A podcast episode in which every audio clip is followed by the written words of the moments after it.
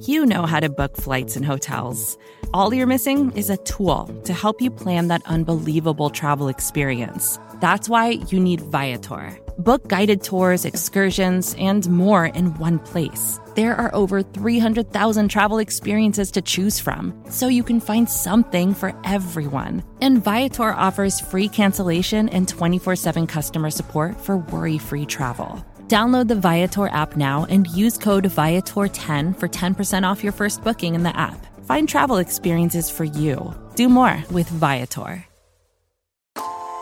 In 2022, Team Milk came together by sponsoring female marathon runners for the marathon in New York City. Today, they're more than 20,000 strong. In 2024, Team Milk is making an even bigger commitment to female runners and launching the only women's marathon in the U.S. designed for and by women. The inaugural Every Woman's Marathon will take place in Savannah, Georgia on November 16, 2024.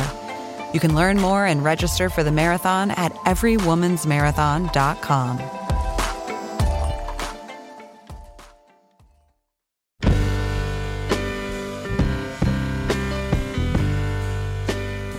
Hello, and welcome to the Long Form Podcast. I'm Evan Ratliff, your co host, and here's Max Linsky and Aaron Lammer. Hey, guys. Hello, hello.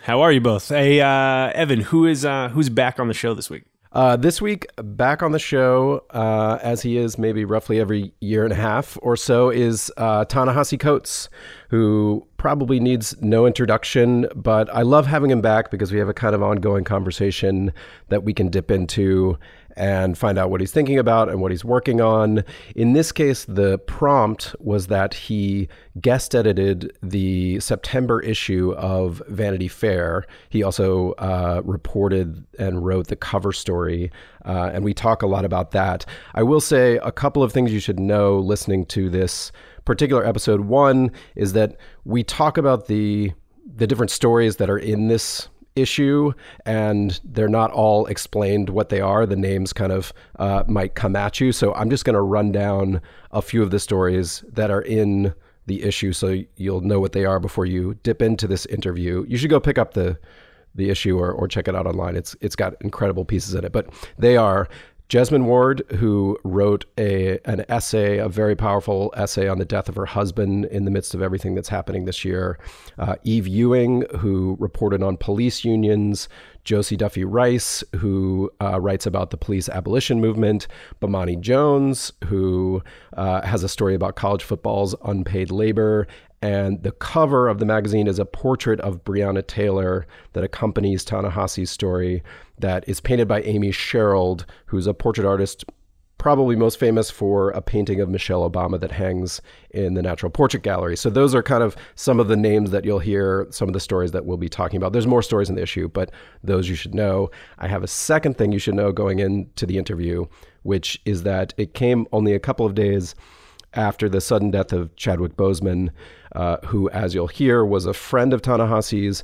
In fact, uh, when I saw uh, the director Ryan Coogler's statement about uh, the death, he he references the fact that Ta-Nehisi and Chadwick Boseman both went to Howard, were both friends uh, with Prince Jones, who was uh, a man who was killed by police. And his death features prominently in Between the World and Me if you've read that. So uh, that name will also uh, come up as well. I'm so I'm so glad that we have him back on the show, particularly right now. Hey, I don't have a transition, but uh, if you want to start an email newsletter, do it with MailChimp. They sponsor this show. They have for many, many years. For many, many Ta-Nehisi Coates episodes, they have sponsored this show, and we appreciate it. Thanks to MailChimp. Now here's Evan with Ta-Nehisi Coates.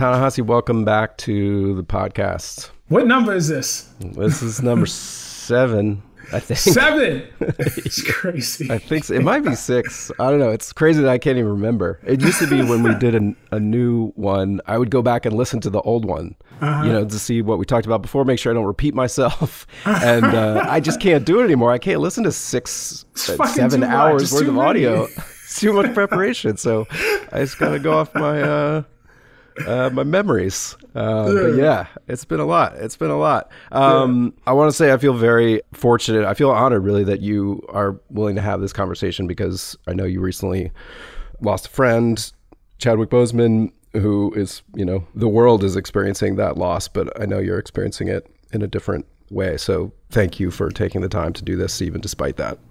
No, it's okay. I mean, we had committed before, and um, it's an experience to um, meet somebody. And, and, you know, I don't want to overstate this, you know, because Chad was like a really private dude.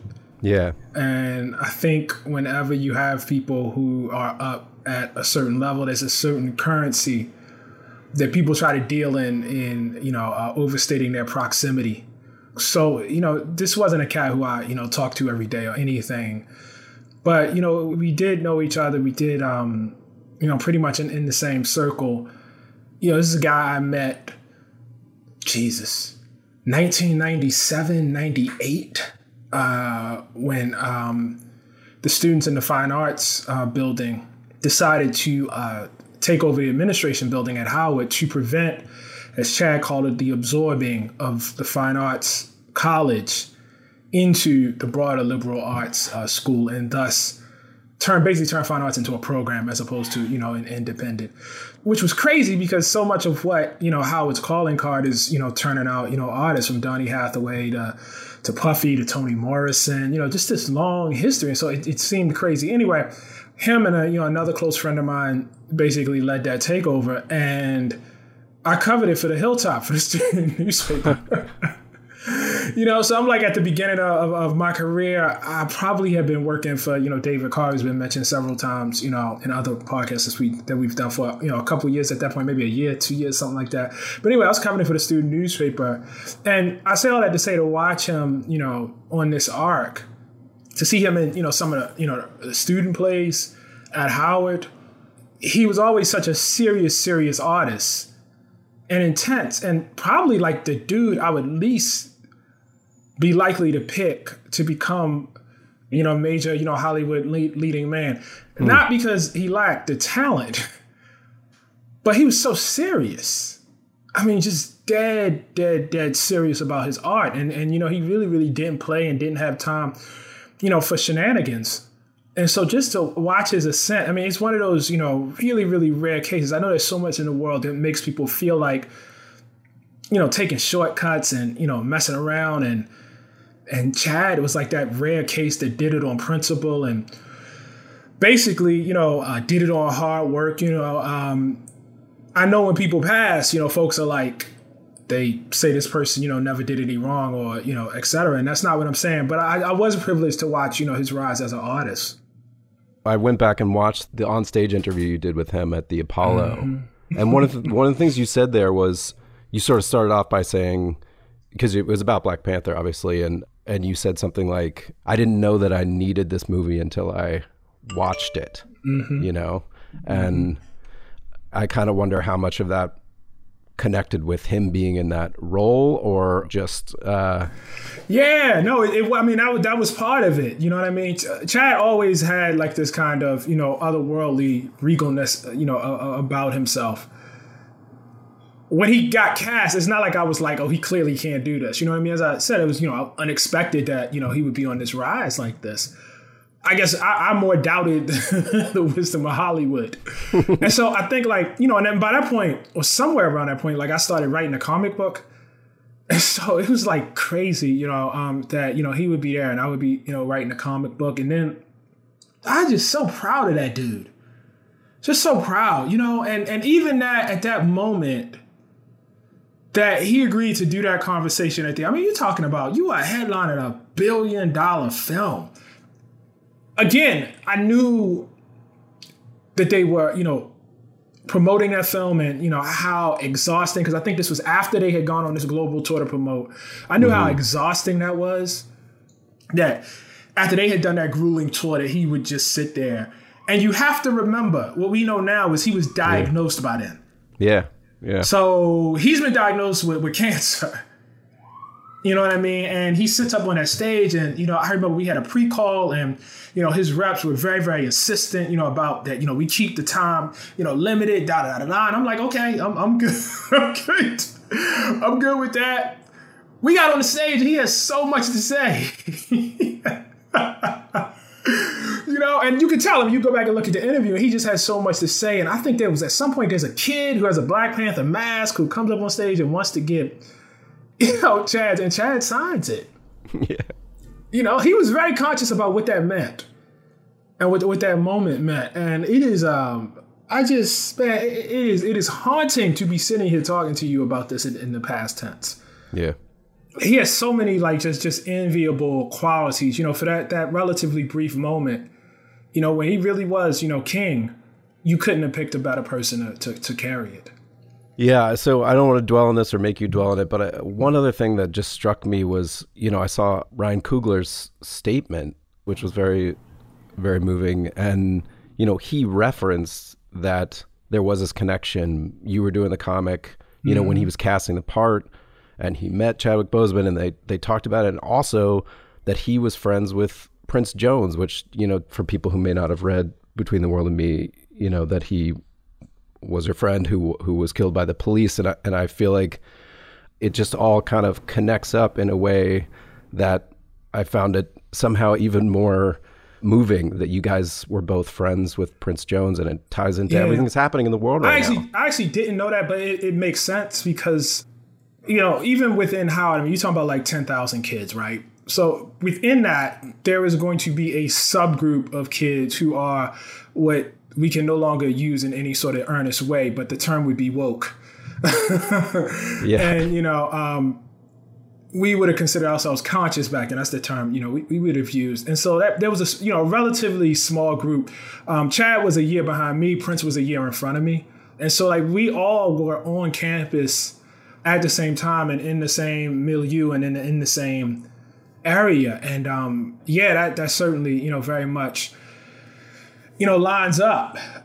Well, the original reason you know that I got in touch to talk to you again was this Vanity Fair that you guest edited, and I feel like you know there's a lot of mourning within those pieces. That's right. And then Jesmyn Ward's, I don't know, what's more than a gut punch? It's like a punch in the face. yeah. Know? It's a lot. So I kind of want I want to take you through that, doing that, but I, I kind of want to go back a little bit because I'm interested after all these years of writing about these things, you know, when you heard about George Floyd, do you remember that moment and was it a did it feel like a significant moment or did it feel like here we go again this is just like every other time i don't, I don't want this to come out the wrong way but none of them feel particularly significant and i'm talking about personally i'm not saying they aren't significant and i'm not saying that, you know the life loss but um i look at it this way it's like um in this country we have fire hazards. And when you have fire hazards ever so often there's going to be a fire. And that's basically you know what these killings are they're fires. And so you know we have we have the necessary conditions for this sort of thing to happen and i must stress and emphasize it will keep happening it will keep happening when i was at the atlantic jim fallows and maybe he still does this but every time there was a mass shooting he used to stress and this necessarily will not be the last because the conditions are there the conditions are such that they dictate that this has to happen. I can't tell you when, can't tell you how, can't tell you who, but it will happen. It will happen. And um, you know, in my writing, I think you know I've connected this a lot with global warming and that that sort of thing. And I think it's sort of like that. Like it's like an inability to acknowledge the basic science that you have a setup that you know necessitates that at random moments this will happen. And when things started sort of spiraling up in terms of the protests and the voices around it getting louder and people getting in the streets, did you immediately think, I want to write about this, I want to cover this yes. in some way? Yes, and I was frustrated because this is still COVID. Mm-hmm. And I couldn't go out. I mean, one night, one night, God, this must have been like the week George Floyd got killed, or maybe the following. But there was a huge rally at Union Square, and then there's one out at the Barclay Center. And, I, and I'm telling my wife, I got to get out of here. I got to go. I got to go. I got to go. She says, okay. So I get up there, you know, to Union Square, and it's kind of, you know, filtering down. I'm like, fuck this, man. I'm going to the Barclay Center. And I got on the train, which is a little less safe than it is now. And I got on the train, headed straight out to Barclay Center. I texted her. She said, yo, you got to get off the train. Can't do this. you absolutely cannot do this. So came home, took off my clothes, showered it. You know what I mean? And so I was sitting around seething. And if she was here, she would tell you like what I was saying the whole time was like, this is happening and I am not doing my job. Like I'm just sitting here watching. You know what I mean? And actually I was talking to Chris and I was like, you know, my editor, Chris Jackson, and I was like, maybe I need to write another short book or something. Like what? Like I can't just sit here. And he said, Well, do you know what it is? And maybe I kind of sketched it out a little bit, but it wasn't quite formulated. And so I said, You know what? I really feel like I got to get down to Louisville. And by that point, you know, it was like, look, people, other people are actually out here risking it. And so it's wrong for me to just sort of sit here and, and not risk it. So, woof, got on a flight down to Louisville. Flight was relatively empty. Might have been five other people on the flight. The airports were totally, totally deserted. You know, got down there and um, this is terrible. But like any decent reporter, you always fear missing it. And I got there and I was like, I missed it. you know, I missed the story. It already happened. But I think I was up in my hotel and like I was staying downtown and I hadn't been checked in more than two, three hours where I, you know, can hear them mm. down in the street Say her name, Breonna Taylor. Say her name, Breonna Taylor. I got my stuff, ran right out. And it's this huge caravan of people coming through downtown, which is boarded up, by the way. Everything's boarded up. And I just took my camera and just followed them. And then the next day, I went to see um, Breonna's mother, Tamika Palmer. How did you make that contact originally? I got Crump's number. That's a law- the lawyer. Yeah, Benjamin Crump. And then he connected with the local lawyer down there. And, you know, I, I told her, I said, listen, you know, I feel deeply connected to this. You know, I, I had, um, you know, a friend, you know, who, who was killed, you know, not the same circumstances, but kind of similar. When I wrote about it, I wrote this, you know, book between the world and me. Um, I've interviewed, you know, other folks who've dealt with this. I think I might have mentioned Lucy McBath, who I interviewed, you know, who's in Congress now. And I said, I just want to talk. I just want to talk. And she said, okay. So went down there, you know, talked to her mom, who was at that point just being inundated with interviews, and I must have been one of a battery that day. Mm. And you know, there's a lot of you know, yes, no, yes, no, yes, no. I mean, she's doing the best she could. I'm not criticizing her. You know what I mean? But there's a lot of yes, no, yes, no, yes, no, right? And then I asked her how she found out Breonna, you know, had been killed. And it was like a light switch went off and she just narrated in perfect like detail, like everything. Like she remembered everything clearly, and she almost like went on a monologue. It's the opening part of that piece, mm-hmm. and I, I, could just see it. And she was so clear, and what came out in the clarity was like how the police had treated her afterwards. It wasn't even like the because she didn't know at the time what had happened, but their behavior afterwards was to me the most telling, like how they they strung her along, and I guess at that point I thought, well, I'm gonna write something that'll, you know, talk about these protests and I'll use the protests as background and I'll, you know what I mean, I'll pull it all together and I'll tell you here's what this means. And I just felt like nothing I can say will ever, ever come close to this woman telling you exactly what happened.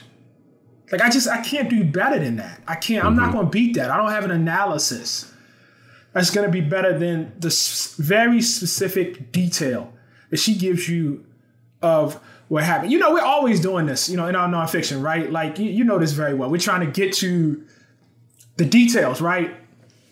And for a long time, I've kind of been obsessed with people's voices, and I've wondered why we don't, as journalists, sometimes just hand the mic to the subject when you have somebody like that. Just let them talk. Yeah. And let them go. Let them go. And I came from that and I was like, man, I just kind of want to let her go. Like I don't I don't really want to interject myself. So so I was working with Vanity Fair on another story that just didn't come to be. And it was supposed to be the September cover actually. So we have a September cover and they were like, is anybody else you want to write about? and I was like, you know, I worked on this little book, but I don't really have anything. And Claire Howorth, who is um, I believe the executive editor, I think, um, at, at, Vanity Fair, she said, you know, it would be really cool if it was just you and you just guest edited. And I said, is that a thing y'all would do? And she said, I don't know. Let me talk to Radhika. she went and talked to Radhika, and I talked to you know Chris, and I said, "Is this even a thing I should be thinking about doing?" He was like, "Yeah, it's a great idea." And Radhika was like, "Yeah, I'm into it." Got on a Zoom call um, the next day, and at this point, we've started calling people. Like I've started calling people, asking them, you know, to to contribute. Mm-hmm. Um, I called Jesmyn, which was oof, hard. Can you say a little bit about her story? I, I referenced it, but can you? Yeah, can you... sure. Jesmyn's Jesmyn's husband passed, I want to say in January or so. And I knew her husband had passed, you know, and I had some understanding of what had happened. And I had sent her, you know, um, some flowers. We had a little communication. I just called her and I didn't ask her to write about her husband. I called her and I said, listen, um, you know, we're going to try to do this thing. And, um, you know, I said something to the effect, I feel like it would be incomplete without you. You know, I really, you know, I don't want to stress you. I know you got a lot going on right now, but if you have anything at all to say, you know, it would be great if you did. And she said, sure, sure, I'll do it. And Jesmyn, I believe, was the first person to file. So when you say do this thing, what what's in your mind? What's this thing? Nothing. I mean, like there are a couple people in that issue. Jesmyn being one, Kiese Laymon being another, who was just kind of like so. Like when we conceived of this, there was like okay, certain things we want like reported. Like what we didn't want was like takes. you know what I mean? Like we didn't want like a bunch of takes on like COVID and you know police. Like we didn't want people opining. And so like there were some things that we really knew we wanted reported out. You know, some of them, you know, came to fruition, some did not. There were other things that we wanted somebody to address, but I would argue that even a piece like Jesmyn's or a piece like Kiese, even though it's not quote unquote reported, it's actually not a take. Because they are pulling from like the story is themselves, right? Like it's it's like self journalism, if that makes any sense at all. But the kind of detail that you're trying to achieve when you actually are doing reporting is actually there. So I, I would argue, even in you know the, the personal essay form, which gets a, a, bad rap, but it gets a bad rap because people do it poorly, you know, um, and don't subject it to the kind of you know rigor that Jesmyn and Kiese subjected it to. So no, I just I felt like, do you have anything? Is this something you're aching to say? Not, I want you to go do. I think her and Kiese were the only ones like that, where it was like, I have no idea what these guys are. I, I will say this everyone who I approached had to be able to write. Like every, like everyone in there, you know what I mean? I was thinking, look, I want voice, I want voice, I want voice. Carr used to say this thing, and I don't know how true it is, but he had this theory when he was editing that you can't actually teach writing, but you can make somebody go report. I don't know how true that is. I think some people stop when they should keep going. I think some people don't ask the second and third question, and you know, you really don't have time to force them to do that. And he also was dealing with, with much younger people. But I did have this kind of prerequisite that like all of the writing in here, at least, you know, there has to be the possibility of it being, you know, top-notch quality. And then some people need to make some calls. Yeah. You know, some people need to make calls. And that was natural for for you know somebody like you know Bomani Eve once she got into it she was you know really you know great at you know doing it with, with the union piece Eve Ewing um, and Bomani Eve Jones Ewing, yeah yeah yep. yeah um, and then you got Josie Duffy Rice Josie also yeah yeah yeah you know was a beautiful piece. writer and you know really really pushed herself you know on something that is actually quite complicated and not easy to explain but I had thought you know the fact that she's a beautiful writer and the fact that she's a lawyer like she would have the ability to at least you know try to you know untangle this thing that you know people look at and don't always quite get. And then i you know had to figure out what i was going to do you know with breonna and um, i talked to radhika about this idea. I talked to chris about the idea. It became clear that i wasn't going to you know get a book of inequality done that fast. And so i um called her mom and i called her lawyer and i said listen um, this is what i envision you know, I just, you know, want you to talk. I just, you want to talk to you like, you know, like four or five times for like an hour. If you sit with me for four or five times, not sit with me, but if you can get on the phone four or five times, this is somebody that's, you know, working a regular job. Yeah. I would appreciate it. And, you know, we're going to send, you know, this incredible photographer down there, uh, Latoya Ruby Frazier, um, to do the photography. And we'll have um, Amy Sherald, you know, is to, you know, paint Breonna and Amy's only painted one person, and that was the first lady. And you know, um, I don't know how impressed she was by any of this, but she said she'd do it. She said she'd do it, and I just called her up, man. I called her up over the course of a, a few days, and for an hour we would sit, you know, we would talk about her and talk about her daughter. And my aim was if I could ever get anything as crystal clear as her narrating that night her daughter died, I, I thought I would, you know, be somewhere really, really, really strong and really good. And the thing that makes that piece for me is like her talking about like the motorcycle club. Yeah. You know what I mean? Her talking about like cars and all of the little things and teaching Breonna how to ride, like those little details. Because what I was telling you earlier was the math dictates that this will happen again, again, again. And I feel like it's a job of journalism to lift this stuff out of math. You know what I mean? And show that that actually is significance to these people's lives.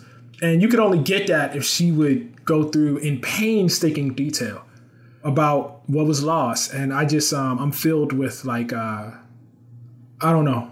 I don't know. She didn't have to do that. How did you make the decision? I mean, I could see taking that approach and it being just about Breonna, but you also you take it back to her mom growing up and sort right. of where it all came from. And what were you trying to say in in pulling back in that way? I don't know. I mean, I, I was, you know, I think a lot of times, you know, when when you profile somebody, you ask them questions about their life, right? Like you do this kind of biographical work. And it was just interesting to me. It was just like her life was really interesting to me. Yeah. And I thought it might be interesting to the reader, you know, um, her relationship with her mom, her relationship with her father, the conditions under which, you know, Breonna was born, and I wanted that to be known. You know, I asked her, how'd you come to uh, Louisville? And we just walked it back. Well, what was Grand Rapids like? What were you, what were you trying to leave behind? What did you see? What was your home life like? You know, um, how old were you when Breonna was born? And it just, it, it all just came together. And it also, I mean, it put me in mind of, uh, and I, I don't mean to keep circling back to this, but when you write about Prince Jones in mm-hmm. Between the World and Me, towards the end, there's a part where you sit down with his mom, you go mm-hmm. see her. I mean, it's very similar. Like that it part is. of the book feels like an as told to right. almost story. Right. And partly just made me think, what does it do to you? What does it make you feel to sit down with now on multiple occasions people and basically say, I want you to tell me in the greatest detail possible the worst thing that's ever happened to you? That's right. That's right. Well, for me personally, it's enraging. I am, so on the one hand, I'm always amazed that they'll do it. On the other hand, I'm not because what people most want, I think, and I, I, guess if I were in this position, I would be the same way. They don't want their children to be forgotten. That to me probably would be a kind of hell. You know what I mean? To have your, your child killed in this way, and then no one remembers. I, I don't know. It's, it's, it's horrid. You know, it really, really is horrid. And so, um, I don't know. I will tell you this. I would like to do more of that, man. I, you know, uh, I, have said this before. I, I kind of made my bones as this kind of essayist or whatever, but and I, I like doing that. I obviously like doing that writing, but watching people outline the details of their life, it just fascinates me. And hearing it in their own rhythm, in their own cadence, in their own voice, a lot of times I just find that so much more interesting than like my interpretation of it. I was watching CNN about a month ago, and there was a, a young lady, and she had had a double lung transplant. She had survived COVID. She's like first double lung transplant or something like that. Hmm. And she was being interviewed about it, and she was just going in detail after detail after detail about what had happened. And the feeling, which I would describe somewhere between like rage and sadness was just in. I mean, she was kind of seething about it, right? You know, this had happened. And the journalist kept like like interrupting, and I was like, shut up, let her talk. Just let her talk. let her go. And I, I recognize probably, you know, it's the wrong form, right? Like you're on news and you only have a certain amount of time. But I was like, I could just listen to this person talk about this and go. I don't know, like why we don't. I don't know why we don't do more of that do you feel like your I mean, we've talked about this in different ways that, you know, the success of the book in some spaces makes your presence become a thing. it's obscuring. Yeah, but it feels like there are also as many people as read that book. Uh, there's lots of people who didn't, and so mm-hmm. you know, did you That's find right. in this in this situation that it felt like you were kind of changing the energy of the space by no, not in this are? case. Not in this case. I don't know Tamika had ever heard of me. You know what I mean? So yeah. I, you know, sometimes in public it's a problem. Like if you're trying to get a scene, it's a problem. It really was not in Louisville. I was masked up, and you know what I mean. Nobody was paying any attention to me at all. Yeah, um, I saw you posted one photo on Instagram from a protest, and I thought I hope he's working on something. Yeah, that was when I was in Louisville. Yeah, that was when I, yeah, I was. And people were like, and you know, with the hot, the hardest part, you know, what the hardest part is, even before that, people being like, "Where are you? Where are you? This thing is going on, and you're not saying anything. Where are you?" and obviously, you can't tell them. But the other part of it is like, anything I would say, it takes so much time. It takes time, and you can't respond to every little stupid, or sometimes not stupid, but you cannot respond to every little thing that's happening every day. And then do something that is. You haven't seen the print magazine yet? no, you? I haven't seen the print one yet. No. I mean, I I felt like it was a, it's a beautiful object. I really feel like it's a beautiful object, and it takes so much time to do that. You know, um, on, on, and I'm not just saying on my part, but on the part of so many people. And so here I am, A, trying to, you know, edit the couple of pieces that I edited, trying to, you know, take the the transcripts, you know, from Tamika and, you know, pull them into something, rereading the actual essays and pieces that have been contributed, looking at the art, you know what I mean, and trying to, you know, figure out along with, you know, Radhika, obviously, you know, what this is and what this means and are we gonna be okay? And some things are not quite working out and there's this pressure to like say something. You know what I mean? Say something. The world's, you know, burning, say something. But I don't know. I try to I try to stay where I've been, or where I at least have tried to be, you know, for most of my career. And that is that, you know, good things, you know, this is long form. Good things take time. You know, it takes time. You gotta let things cook. You gotta let it simmer. You can't, you know, insta bake, you know, something like this. What was it like being on the editing side of it? Had you done that before? Oh, no, not like this. Not like this. It was hard. it was really hard, and it wasn't hard because the writers weren't, you know, good. You know, it was hard because you know, um, in the cases of the, of the pieces I edited, the people were trying to do things that were really, really complicated, and you can't write it. Like you can't, you know, go in and all right, I'm gonna write I learned this from Chris. What you do is you write in spaces, you say something like this, but yeah. you do it. you know what yeah. I mean? Not, you know, this is not the language. This is, you know what I mean, how I might would do it, but this is the idea. You know, and being able to do that and making sure that you're present for them. You know what I mean? So if you're tired, don't go in and, you know, do any editing. Wait, wait to, you know, give them, you know, your best self. But I was blessed. I, you know, the writers I worked with were, you know, extremely, extremely hardworking and you know really diligent and you know just did a great job. There's no prima donnas in this crowd. Not a single one. No. That's heartening. No, no, no, no, not in this moment. It was a joy to to work with actual people was a joy because writing is so lonely. Yeah. So no, not at all.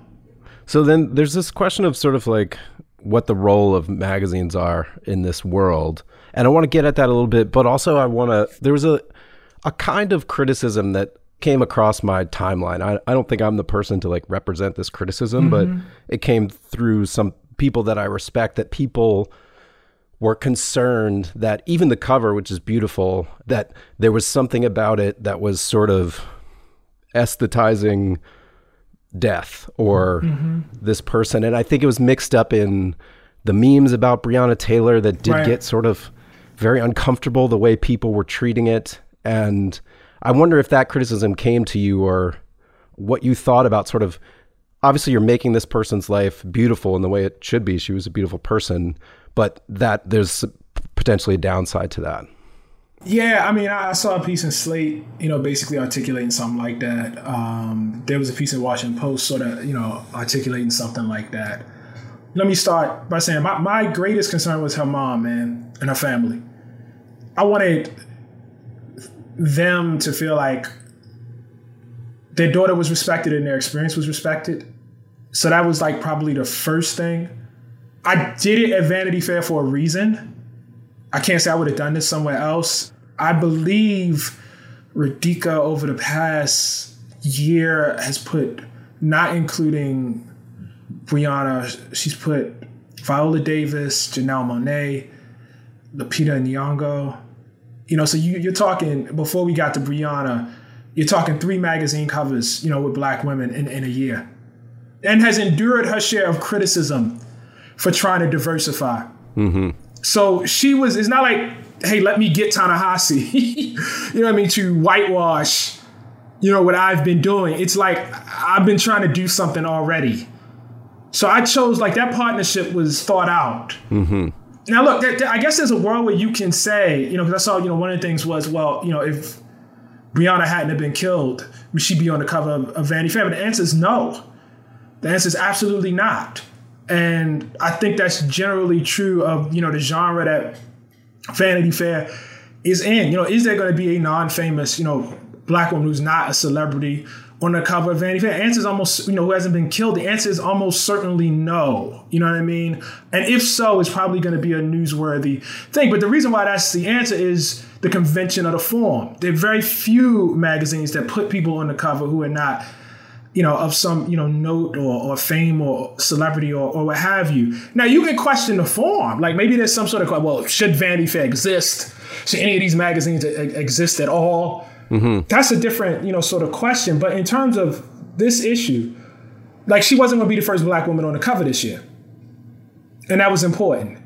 You know, I think you know Radhika's been trying to build a very different Vanity Fair, but the more substantive thing is that the journalism inside be of weight and quality, so that there, it wasn't just a cover with you know Breonna, but that she be representative of something deeper that was actually happening.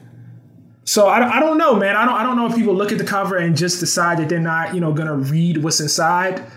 I don't know if it's that, you know, people aren't, you know, really aware of, you know, the time that was spent with, with her mom. I don't I don't I mean like you're kind of caught, right? You know, because on the one hand, it's like we are ignoring these, you know, sort of violent crimes committed by the police when the victims are black women. Okay, I hear you. So, what I know to do is to bring my craft and the craft of, you know, some of the people who I've had, you know, the pleasure of crossing paths with, some who I've not, but who I, I really respect, and try to bring them at the highest possible level to make sure that this one isn't forgotten I'm not speaking to the memes, you know what I mean? I'm not speaking to, you know, some of the other crazy stuff I've seen. What I will say is having experienced criticism on the other side of this, from the other direction, you know, uh, between the world and me, you know, of, okay, well, we're not actually paying, you know, enough attention to experience of black women is not so much that the concern is invalid. You know, it is, you know, certainly valid. You know, the, the question of, you know, people exploiting her image is valid you know, a question of whose stories that you know we tell and don't tell is valid. But at the end of the day, it's the work. You know, it's the work.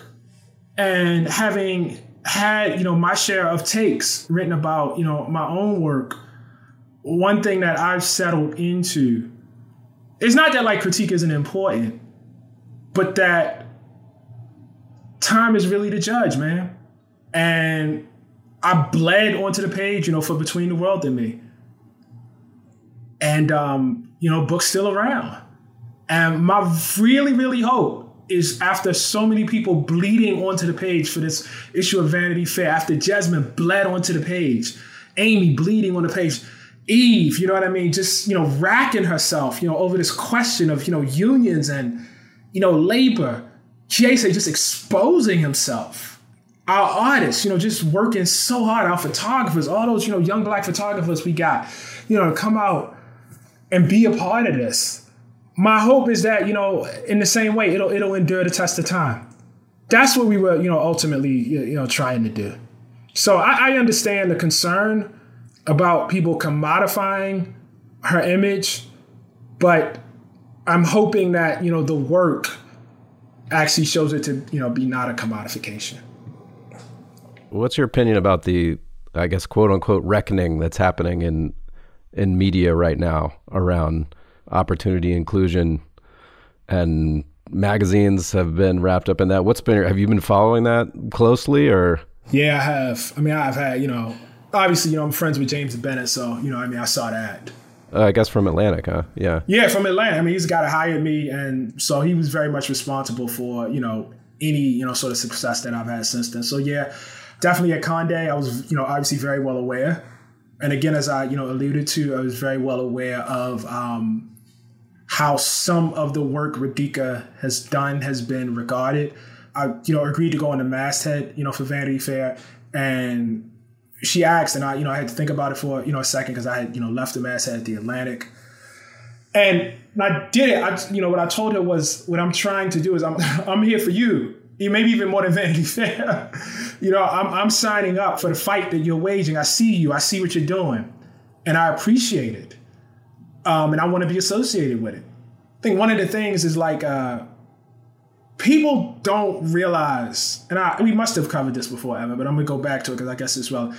How white like magazines, particularly in media at large, were, and I think like one of the things that happens is there is a vocabulary, there are things that you can say, ways that you can be when there are no black people around, and they really don't have any power, and no brown people around, and they really don't have any power and no Asian Americans around and they don't have any power and really no you know to some extent no no white women. There are things that you can just get that you can just get away with apparently. And what happened before was like somebody like myself, you know, at the moment that I decided, you know, I wanted to be interested, you know, in this, and so I'm I'm reading the New Republic, and you know, New Republic can just casually say, yeah, you know, your intellect is up for debate do you have stupid genes? I mean, it's not, it's not how it was said, but you know, and, and, we can have that debate. We're free to have that debate. And I think on one side, like there are people who say, well, you know, free speech is going away. Then, you know, we can't, you know, debate things anymore. But that's bullshit. There were always things you couldn't debate. If I said, you know, hey, you know, um, I think there's some genetic evidence that Jews are really good with money. You know what I mean? You can't have that debate, and you shouldn't. What the fuck was that? Like, what is wrong? Like, we would look at you like, what the hell is wrong with you? As we should. As we should. And so what is happening now is, you know, just to use that that example, black folks who are journalists are saying, listen, this this tradition of questioning, you know, the intellect of black folks, it does not come, you know, out of nowhere. It is associated with some of the most disreputable and dehumanizing and terrible things that have been committed in this country's history. And we shouldn't live here. We should this is out of the realms of, of, of, debate now. Everybody draws lines. Everybody, you know, draws fences. And, and so it's not a mistake. And I'm, I'm mentioning this because it's on my mind now. You know, it was a, a, Times column on, on Andrew Sullivan. Yeah, that name checked you, Ben yeah. Smith. Yeah. Yeah, yeah, it did. I, th- I wanted to go back to that because you know that's what you're talking about. I assume right. is you know running an excerpt of the bell curve in, in the New Republic, and that was Andrew Sullivan. But on top of that, you were then his colleague. So I was, and so like what happened in that time? I mean, you did have like online debates with him, mm-hmm. but the whole time are you thinking, how could this guy be my colleague? Well, how, no, how does he I look at me? I, my colleague. I did. No, I mean in a in a here's moral here's sense. the difference. Here's the difference. I'll tell you what the difference is. You know, um, my buddy Vann Newkirk, who's at the uh, uh, Atlantic now, he sent me a photo, and the photo was maybe a month or two before I left, maybe a little longer, but not not too long before I left. And in it, Jesus, there might be 13 people of color, man. Like it's a lot for the Atlantic, you know, for a very small operation. And basically, there had been a meeting that day. The meeting that actually got leaked.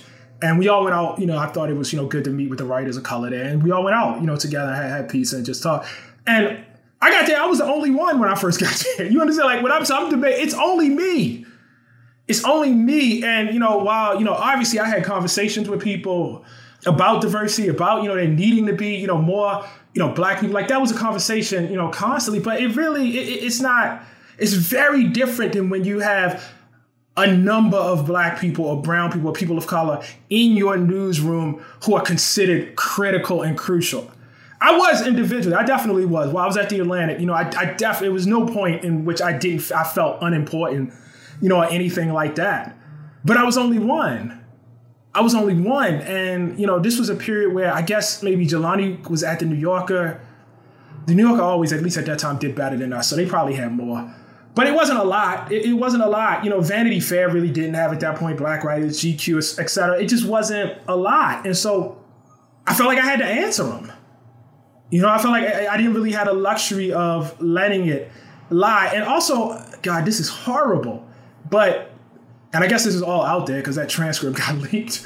But I said it's like like my standards were like really low in terms of what to expect out of my white colleagues. Hmm. You know, and what you do is you kind of like divorce yourself from it.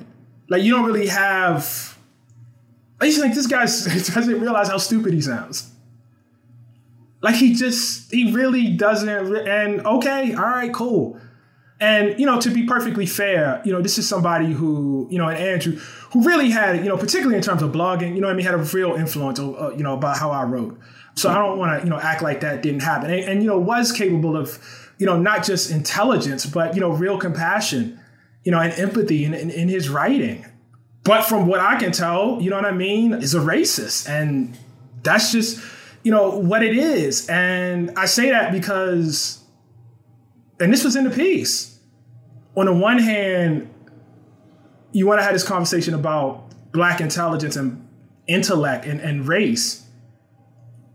And your objection to the 1619 project is that they haven't scientifically proved that black men have bigger dicks? That's your response? I mean, that's classic. That's like those are like classic stereotypes. you know what I mean? Like you can't like so at that point, what you say is I, there's certain things I can't debate anymore. Like I can't sit down and debate with you whether this is racist. I won't. I won't. I won't. Toni Morrison was great about this because when she, you know, in one of her interviews, she she talks about how like you you go insane, like doing this, debating your own humanity with other people and you end up not doing the work that you really, really want to do, that's really actually interesting to you. You end up not asking the questions that you actually have no answers to. Hmm. Because you're trying to prove something to somebody who fundamentally don't think you're human. Because here's the thing racism requires no intellect. You can just be stupid. You can, you can, so Linda Villarosa has to go and research and do this thorough article on what it means that there's this long history of racism in medicine. She has to do all the work, go through fact checking. Andrew can, by his own admission, get drunk and send her a racist joke, and that's fine. And that's fine. And then people in Twitter, you know, who are actual journalists, like my friend Nicole, had to go back and forth with him about this. Nicole's gifted. Like, what, what the fuck? Like, why are we spending energy on this? Linda's in that thread. Adam Serwer's in that thread. Nicole's in that thread. These are people who are, you know, certifiable geniuses, you know, as far as I'm concerned, as great, great journalists. And they're debating with a dude who literally is sending dick jokes. and so, like, if I'm in that, if I'm in that world, I can't do Vanity Fair. Yeah. You understand what I'm saying? Like, I don't have time to actually, I don't have the time and the mental energy to do the big thing right. to do the thing that, that I care about. And so like um I have found that you have to be like extra careful about what arguments you enter into and, and what you do not. Um, when somebody thinks that they should be free to debate something like that, I mean, I, again, I don't really see much difference, you know, than if I, you know, come up and say, well, you know, um, I don't know, we, we're going to debate whether the Irish have a violence gene. Let's do that. You know what yeah. I mean? Like, like yeah. it's just, it, it's like, it's insanity. And if you spend your time doing that, I mean, if it's one thing, one thing I draw from Chad's passing is don't waste your time. And he did. I mean, his dude is diagnosed and he's working, working, working. Chad ain't sitting here debating on Twitter with people about, you know what I mean, his humanity. He's going to go do the work. And so um, I have really had to try to um, make sure that I am exercising some discipline over myself, that I'm doing the work that I'm supposed to be doing that captures my imagination, that you know what I mean, the questions that I actually really, really want answered and not, you know, engaging in high class privilege trolling by people. All right, well, I'll let you go. All right. I wish it were some other time when we could do the normal thing of now we go get a beer and we talk about the real shit. I know, man. Maybe in like a year or two or something. I have no idea. As soon as we get vaccinated and, you know, yeah, I'm going to cut this off.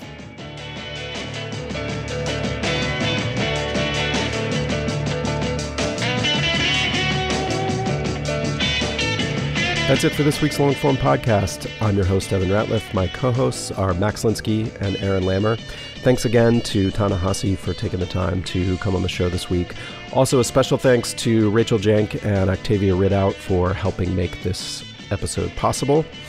Our editor is Janelle Pfeiffer, our intern is Julianne Parker, and our sponsor, as always, is MailChimp. Thanks. We'll see you next week.